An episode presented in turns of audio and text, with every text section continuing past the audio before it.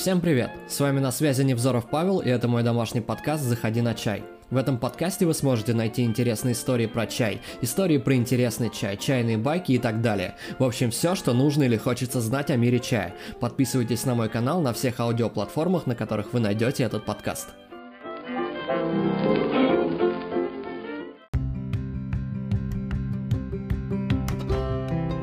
Второй выпуск я решил посвятить красным копченым чаям. Именно копченым, потому что они стали для меня открытием совсем недавно. Если мне не изменяет память, то первый раз я попробовал копченый красный чай 10 мая этого года, то есть, ну, где-то неделю назад. Это был дым над водой от Формоза, и вот сегодня у нас в гостях именно он. Как и любой красный чай, дым над водой любит тепло, так что заваривается он при температуре 90, а лучше и все 95 градусов. На заварку требуется от 5 до 7 грамм чая, зависит от того, насколько крепкий чай вы любите. Также чай прекрасно раскрывается в варке по методу Лу Юя, но я лично даю предпочтение все же проливом. Так можно слой за слоем снять все сливки с чая и разобрать его на вкусовые составляющие. Сухая заварка такого чая очень сильно пахнет смесью чернослива, и копченого мяса, или даже скорее рыбы. Сильно отдает костром, древесиной или сушеной грушей. Затягивать не будем и приступим к прогреву посуды. Но для начала нужно, пока я прогреваю посуду, определиться с терминологией. Красным чаем я буду называть полностью ферментированный чай, то есть то, что по европейской классификации принято называть черным чаем. Такое название черный чай основана не на цвете настоя, а только на цвете сухой заварки. Отсюда возникает путаница, так как цвет сухой заварки, шупуэра, например, или того же Дахунпао, который мы рассмотрели в предыдущем выпуске, тоже черный. Вот, но э, ни по степени ферментации, ни по вкусовым качествам, э, ни по процессу производства эти чаи, в принципе, вообще ну, никак не похожи.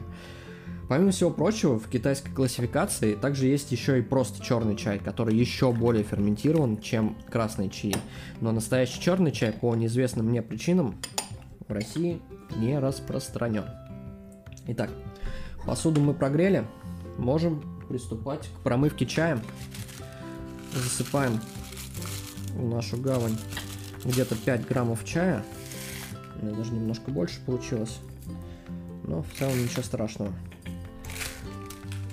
Проливать будем быстро, так как это просто промывка чая и ничего более. Нам не нужно, чтобы он начал отдавать раньше времени. И сливаем. Во время первого пролива чай уже потихоньку начинает отдавать, и комната заполняется сильным ароматом чернослива.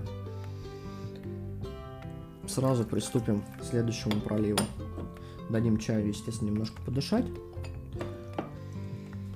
Да, очень сильно чувствуется чернослив. Второй пролив. Тут уже можно дать ему пару секунд постоять. Ничего страшного. И сливаем. Также хочется рассказать о процессе приготовления этого чая.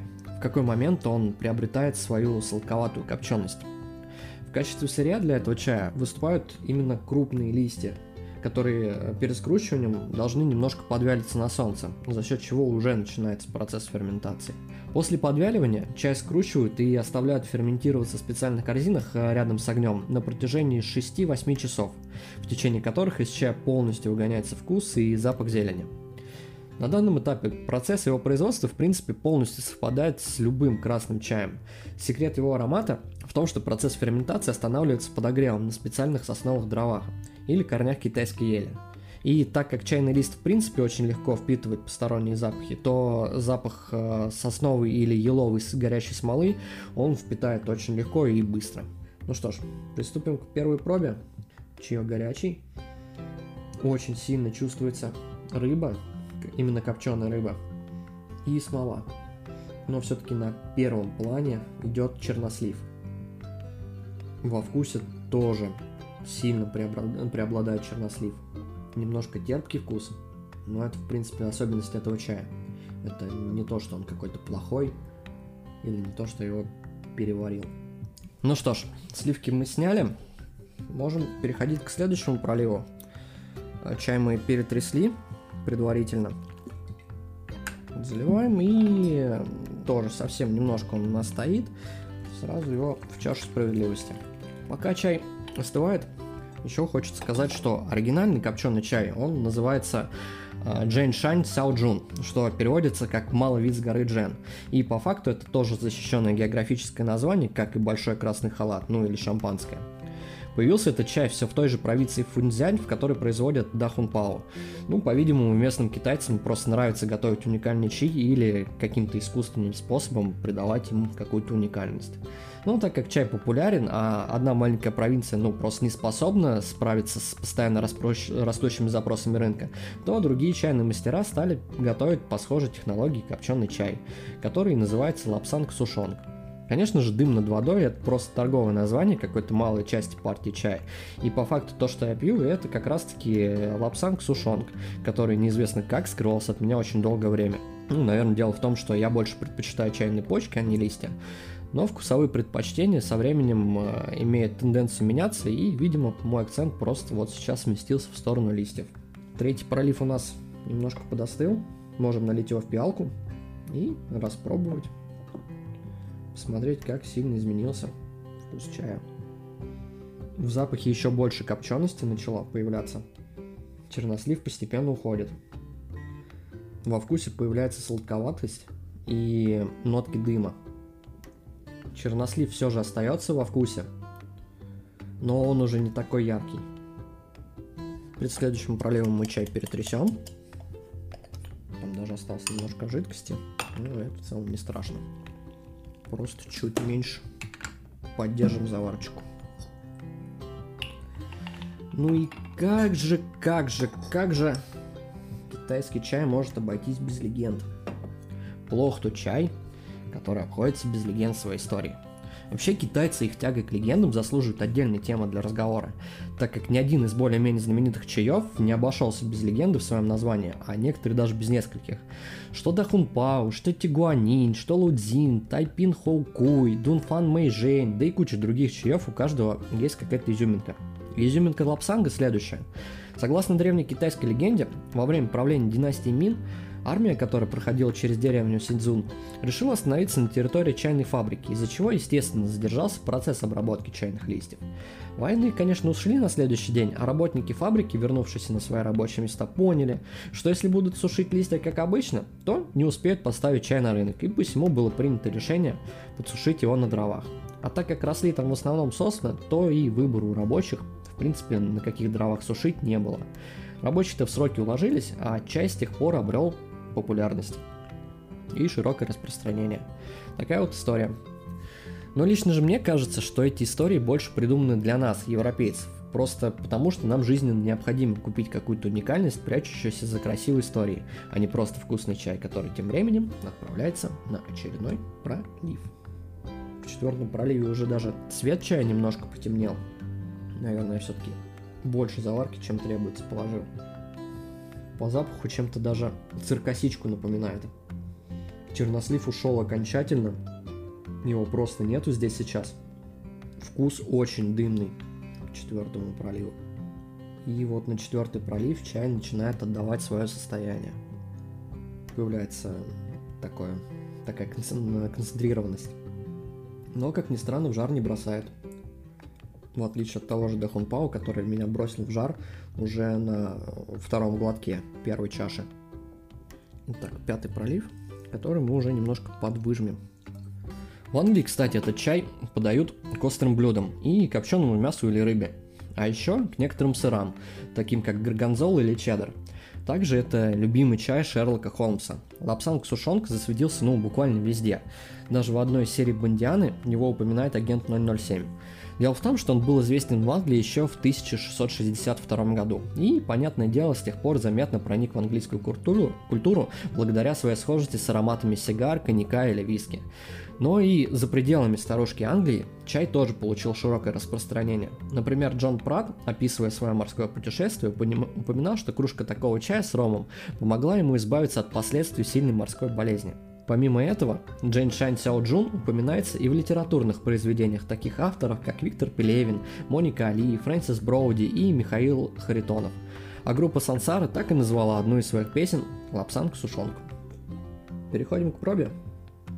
К пятому проливу запах очень сильно отличается от э, запаха первого пролива. Ни намека на чернослив. Уже даже копченость начинает потихоньку уходить, э, отдавая место дыму. Именно такому сосновому, еловому дыму. Собственно, на чьих дровах он и был копчен. Посмотрим немножко. Чай очень терпкий, но, как я и говорил, это его особенность, а не недостаток.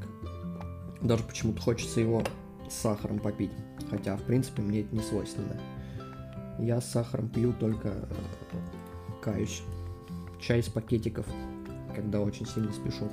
А вот когда записываю подкаст или в чайной где-нибудь нахожусь, то исключительно хороший чай, исключительно без сахара. Делаем седьмой пролив – тут поэкспериментирую и, наверное, солью его сразу же. Мало ли, может, терпкость это все-таки мой косяк. Но эта терпкость, кстати говоря, она дарит э, сладковатое послевкусие, что, в принципе, тоже прикольно.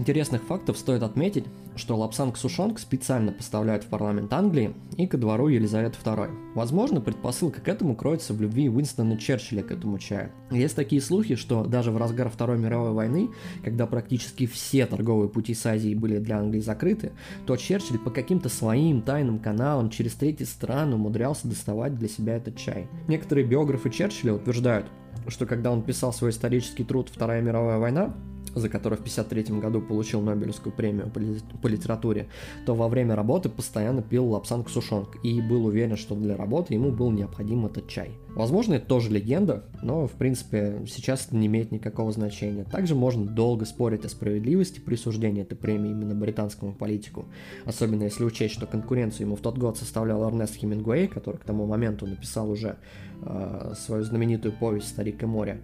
Однако отрицать тот факт, что чаек может бодрить и настраивать на нужный лад, ну, просто не получится.